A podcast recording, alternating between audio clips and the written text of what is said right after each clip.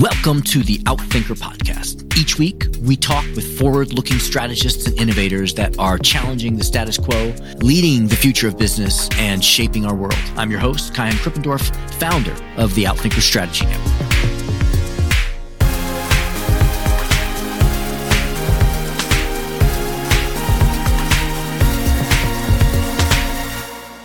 Felix Oberholzer-Gee is the Andreas Andresen Professor of Business Administration at Harvard Business School. An award winning instructor, his academic work has been published in the very best peer reviewed journals of his profession. He currently teaches competitive strategy in executive education programs such as the Harvard General Management Program. He also serves as faculty chair of the Senior Executive Leadership Program for China and the Driving Digital Strategy Program. He is a co-host of the popular HBR Presents podcast After Hours. His most recent book, Better, Simpler Strategy, is one of the most compelling, complete, and well, simple strategy books I have ever read. He shows how successful companies that are in very similar businesses, say Home Depot and Lowe's, can dramatically outperform their rivals. At a time when rapid technological change and global competition conspire to upend traditional ways of doing business, these companies pursue radically simplified strategies focused on value. In this podcast, Felix breaks down why focusing on differentiating our value proposition for customers misses half of the opportunity. We should be equally focused on employees and suppliers. Why we so often confuse complements with substitutes. For example, we thought music streaming would kill the music business, but it actually had the opposite effect. And he offers a simple, immediately actionable framework for designing a strategy that will maximize the value of your firm. Ladies and gentlemen, Felix Oberholzer-Gee. Felix, thank you so much for taking your time to be here to talk with us. Delighted to be here. Thank you for having me. So, this is a question I ask all of my guests. And even though we have strategy experts, I never get the same answer, which is great. What is your definition of strategy?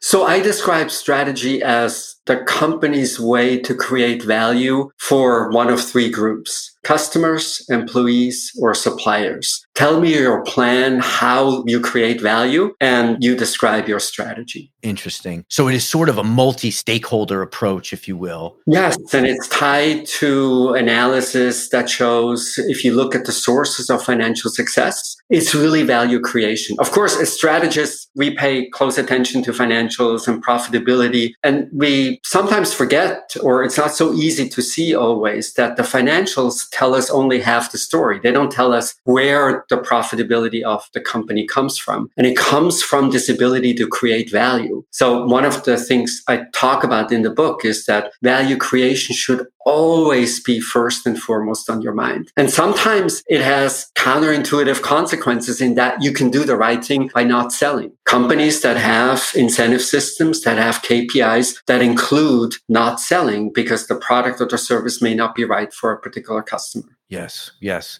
Yeah, and we're going to get into your framework and some of the implications of it as well. All right, so I want to dig into the value-based strategy that I know you for, but you've made contributions also in other areas like in academia. Before we go into value-based strategy, what are you known for in the academic spheres? I guess there's two things. One is I've done some research on complementarity and substitutability, and the basic idea there is that when you look back, it's always easy to see whether products or services are complements or substitutes. But when you're in the moment, that is actually a really hard thing to do. So if I ask you today, blockchain and financial services, are those complements or substitutes? And, you know, we could probably have an interesting conversation where we should come out. I have work that showed early on that digitization of the music industry was not a bad thing for the music industry, that the rapid decline that we saw in the music industry just around the time when Napster was created, that was just a timing coincidence. The early impact that we all thought, oh my God, piracy, the world as we know it comes to an end. That effect was much more muted than people had assumed. And I have similar work, more workforce management, having people think about how you want to be careful with economic incentives because it's sort of a double edged sword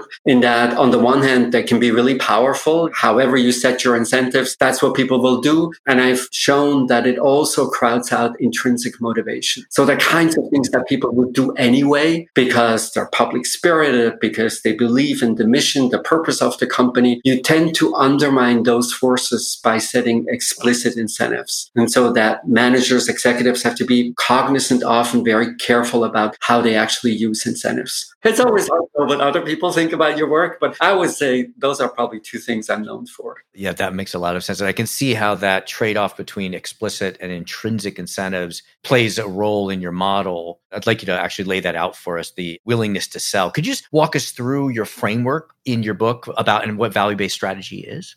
Yes, yeah, happy to. So one of the things I really like about value-based strategy is that it's a really simple approach. Because it's simple, it's an approach that can easily be implemented in organizations of any size. There are two key ideas. One is value creation for customers. And that is just ways to increase willingness to pay for your customers. Willingness to pay is the most a customer would ever be willing to pay for a product or a service. So this is a little different from just going out and doing a survey with customers. What would you like? Because typically what we get back if we ask that question is, oh, I want everything and I want it for free. Not so helpful when you think about resource allocation. So we want to make sure that we do the kinds of things that increase value, where value is the difference between willingness to pay, what's the most a customer would ever be willing to pay, say, for a better camera in your smartphone, and the actual price that we charge. Just to anchor in negotiation frameworks, would that be your BATNA, your best alternative to a negotiation? That's exactly right. Yes, yeah. As you know, there are many, many similarities between negotiation situations where you're also thinking about opportunities to create value and value based strategy where we do something similar for the firm as a whole. I find that executives have excellent intuition when it comes to willingness to pay. There are some interesting wrinkles that I'm happy to talk about, but generally speaking, I don't think I have many new things to say when it comes to willingness to pay and how to think about it. Willingness to sell, the opportunity to create value for employees employees and suppliers, that's for some reason less intuitive. And I'll give you one example for employees. So think of a person who currently doesn't work for your company, but you would like her to join. And you're writing the offer letter and you're thinking about what's the minimum compensation that I could get away with? And she would still join my company. That minimum compensation is her willingness to sell. And it's not what you will actually pay her, but it's a great way to measure how attractive is the job that you offer. Because if the job is dream come true, I always wanted to work at this company in this particular function, then of course willingness to sell will fall. So better jobs have lower willingness to sell. If the job is boring, maybe physically very demanding, you'd have to compensate more generously and willingness to sell will increase. And so it's a great way to measure the quality of the match between a particular person and a job at a company. And so creating value for employees employees involves driving down willingness to sell. And then the difference between how much I actually get paid and that willingness to sell, that is value for employees. That's how you compete effectively in the market for talent.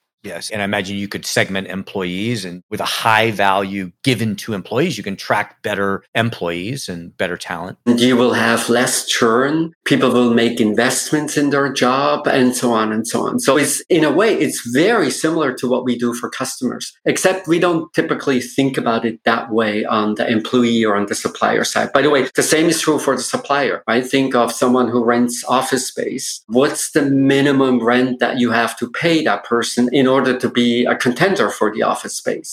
That minimum rent that the owner of the office space expects, that's the supplier's willingness to sell. And the trick is to find ways to decrease willingness to sell of suppliers. If you do that successfully, there's more value on the table. And then that total value gets split three ways. Some of it goes to customers. Some of it goes to employees and the middle wedge on that ruler you get to keep. And so the question is, you and I, we know many companies that create amazing values. So think of insurance companies. Insurance companies, as a rule, have a very hard time covering their cost of capital. So they create enormous value but they don't get to keep that much. What determines how much you get to keep? The degree of differentiation. If your value stick is like everybody else's value stick, think of the problem that the customer has, right? I'm seeing like five different products. The value stick is absolutely identical. How would I ever choose? I look at price. So sometimes I meet executives and they will tell me, you know, the reason that we have a hard time being really profitable is because our customers are so price sensitive. We raise prices just by a little bit and the volume response is just astonishing. And I'm always thinking, well, it's not really the customers, it's you. If your value stick is exactly like everybody else's value stick, how do you expect customers to choose? Of course they choose based on price. Every time you imitate, every time you copy even a good idea, you increase pricing pressures in your industry because there's less to choose from. Interesting. Yeah. So I was thinking originally of willingness to pay and willing to sell as kind of bargaining power, but that's not the case. This is first maximizing the value, and then your bargaining position may depend on how differentiated you are from the other offers. Yes, that's a beautiful way of saying it. So you have willingness to pay and willingness to sell. The difference is that the value that you create, and then you set prices and you decide how much to pay your talent. And that divides up the value. And we have interesting mathematical models that talk about how the value gets divided up. But in a nutshell, much of it depends on the degree of differentiation from other firms, what other companies do. You have a great example in the book that I think illustrates this differentiation. You talk about buying flowers for a friend.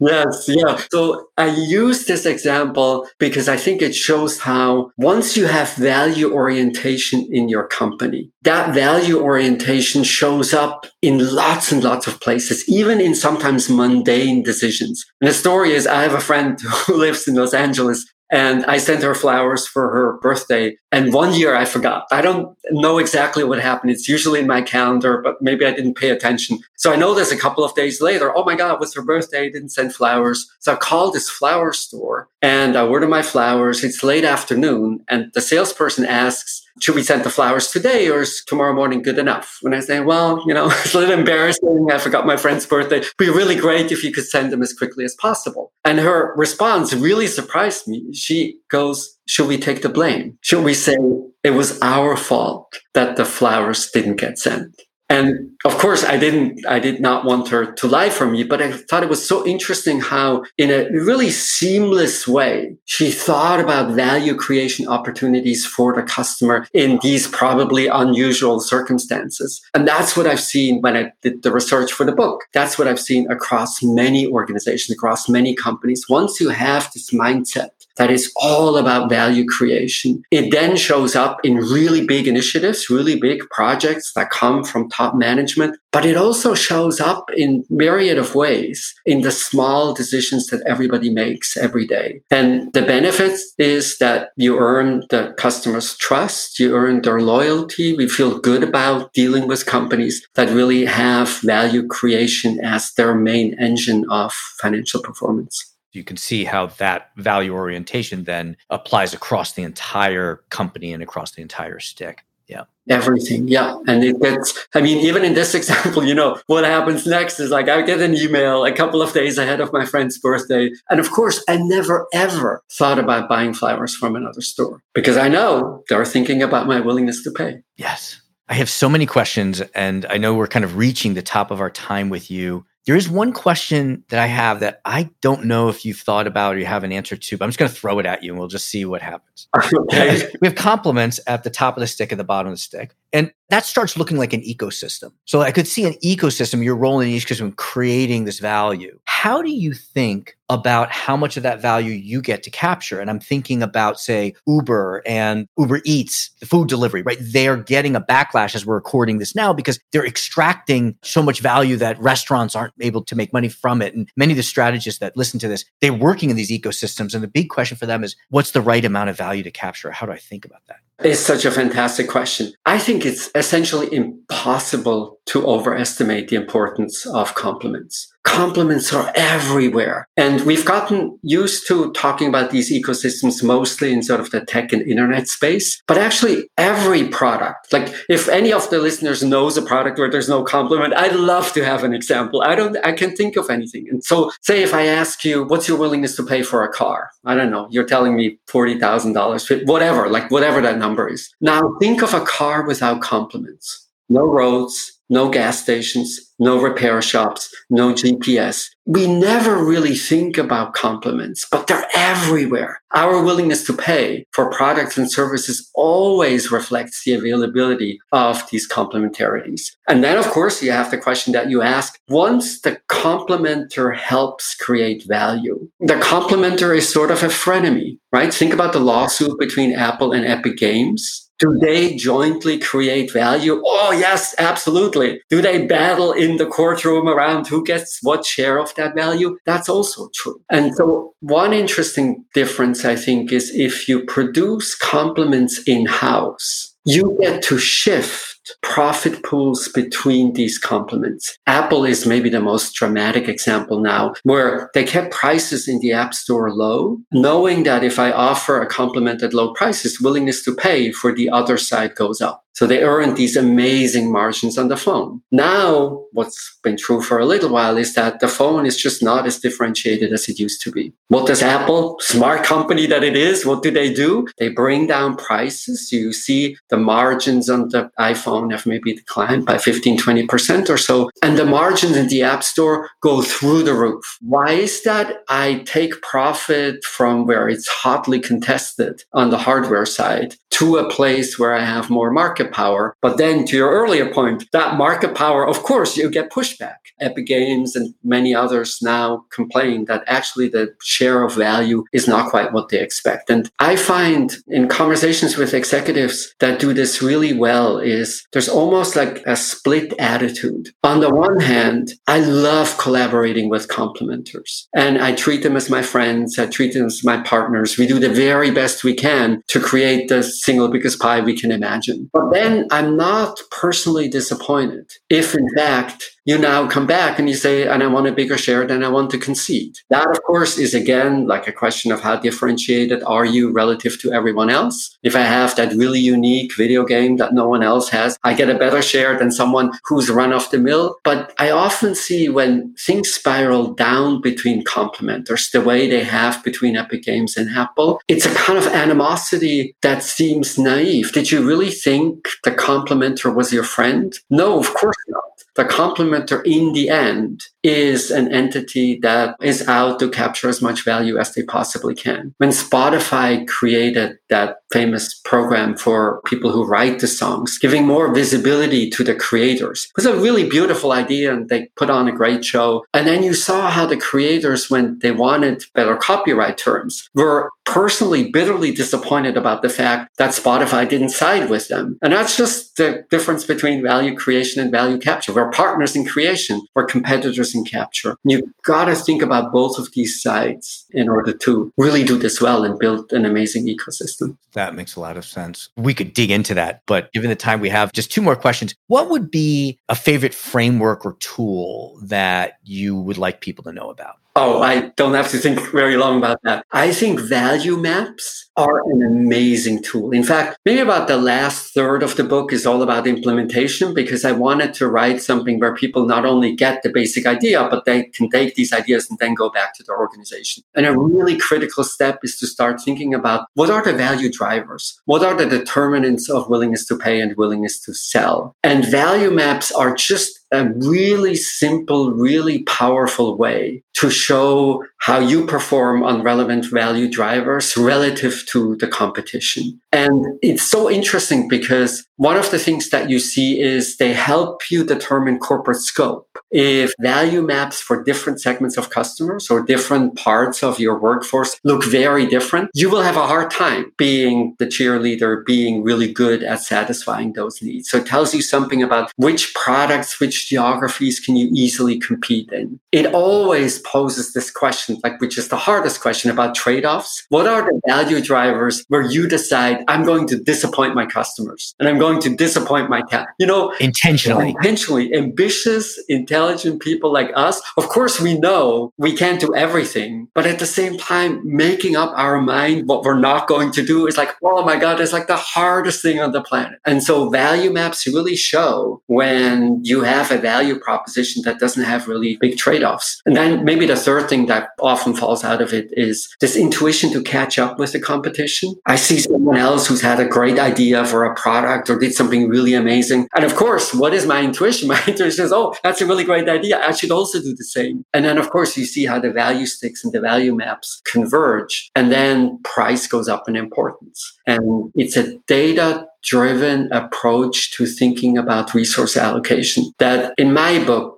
you know, whenever I work with companies, it is the single most powerful thing that I've done with organizations. Just to help our readers visualize that, I probably won't get this exactly right, but I think of you stack rank the elements of value that your particular customer segment cares about. And then you rank your performance one to 10 and your competitors' performance one to 10. And basically, you want to outperform on the things at the top by underperforming on things at the bottom. Yeah. So yeah. What I love what you've done is you've now applied that also on the other end of the stick. That's right. So in the market for talent, you do the same thing. And you know, I am not exactly sure why this is, but when I have, say, conversations about differentiation with chief marketing officers, that's of course, you know, it's a foregone conclusion. Of course, you want to be different. And, you know, we're sophisticated about how we do this. When I ask chief human research officers, what's your compensation policy? Almost all the time, people will say, we pay market. Imagine anyone who sells at premium prices would say, Oh, we have a premium product, but we sell at market prices. That makes no sense. What I find particularly interesting is when you then look at the data, say the Bureau of Labor Statistics data, you find that no, there is actually differentiation in the market for talent also, but somehow we're shy to talk about it. And it's always puzzled me a little bit. And so say take hybrid work policies you would think this moment is a moment where you see a thousand flowers bloom, in that every company invents its own version of workplace flexibility. That's not what I see. I see most companies looking around and doing things that are quite similar to what everybody else is doing. If all my competitors ask people to come back two days a week, that's probably what I'm going to do. So this sense of differentiation that is so intuitive to us on the services or product side is much less intuitive to us on the talent side. And I don't really know where it came from, but it's an interesting observation to think about. Yeah.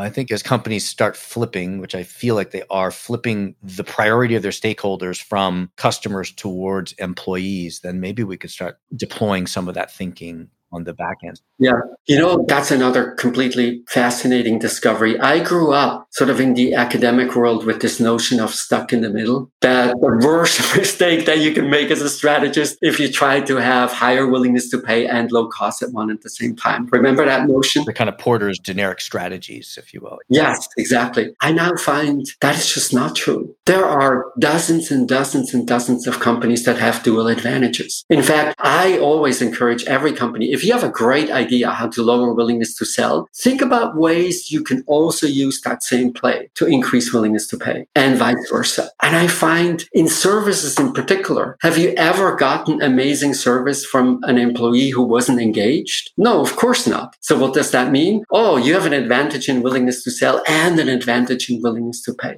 So whatever the merits of stuck in the middle way back when, right now, the most successful companies I see time after time that they have dual advantages. And I advise companies to really seek out these dual advantages. They come in many different forms, but they're readily available, I think, to many organizations. I love how you've pulled together such accessible tools into one framework what is the right way for people to learn from you, connect with you? Certainly buy your book, Better, Simpler Strategy. yeah. Anything else we can do to connect with you and learn? From you? Yeah. So I have to say, almost everything that is interesting in the book, I learned from executives and practitioners. So if you have ideas, if you've done amazing things, if you see an insurmountable problem, reach out. I'm easy to find. Much of my teaching at Harvard Business School is in executive education. So if you're so inclined, come and see what courses we might offer. I'm very active on LinkedIn. I'm more than happy Like if you want to reach out, if you have questions, if the book somehow fascinated you or disappointed you, I would love to learn about it. Thank you so, so much for being here with me. I wish we could spend another couple hours, but there are ways for people to deepen their mastery of what you've laid out. Thank you for being here. I so enjoyed my time with you. Thank you for a fabulous conversation. Thank you to our guests. Thank you to our producers, Karina Reyes and Zach Ness, our editor, and the rest of the team. If you like what you heard, please follow, download, and subscribe. I'm your host, Kaihan Thank you for listening. We'll catch you next week with another episode of Outthinkers.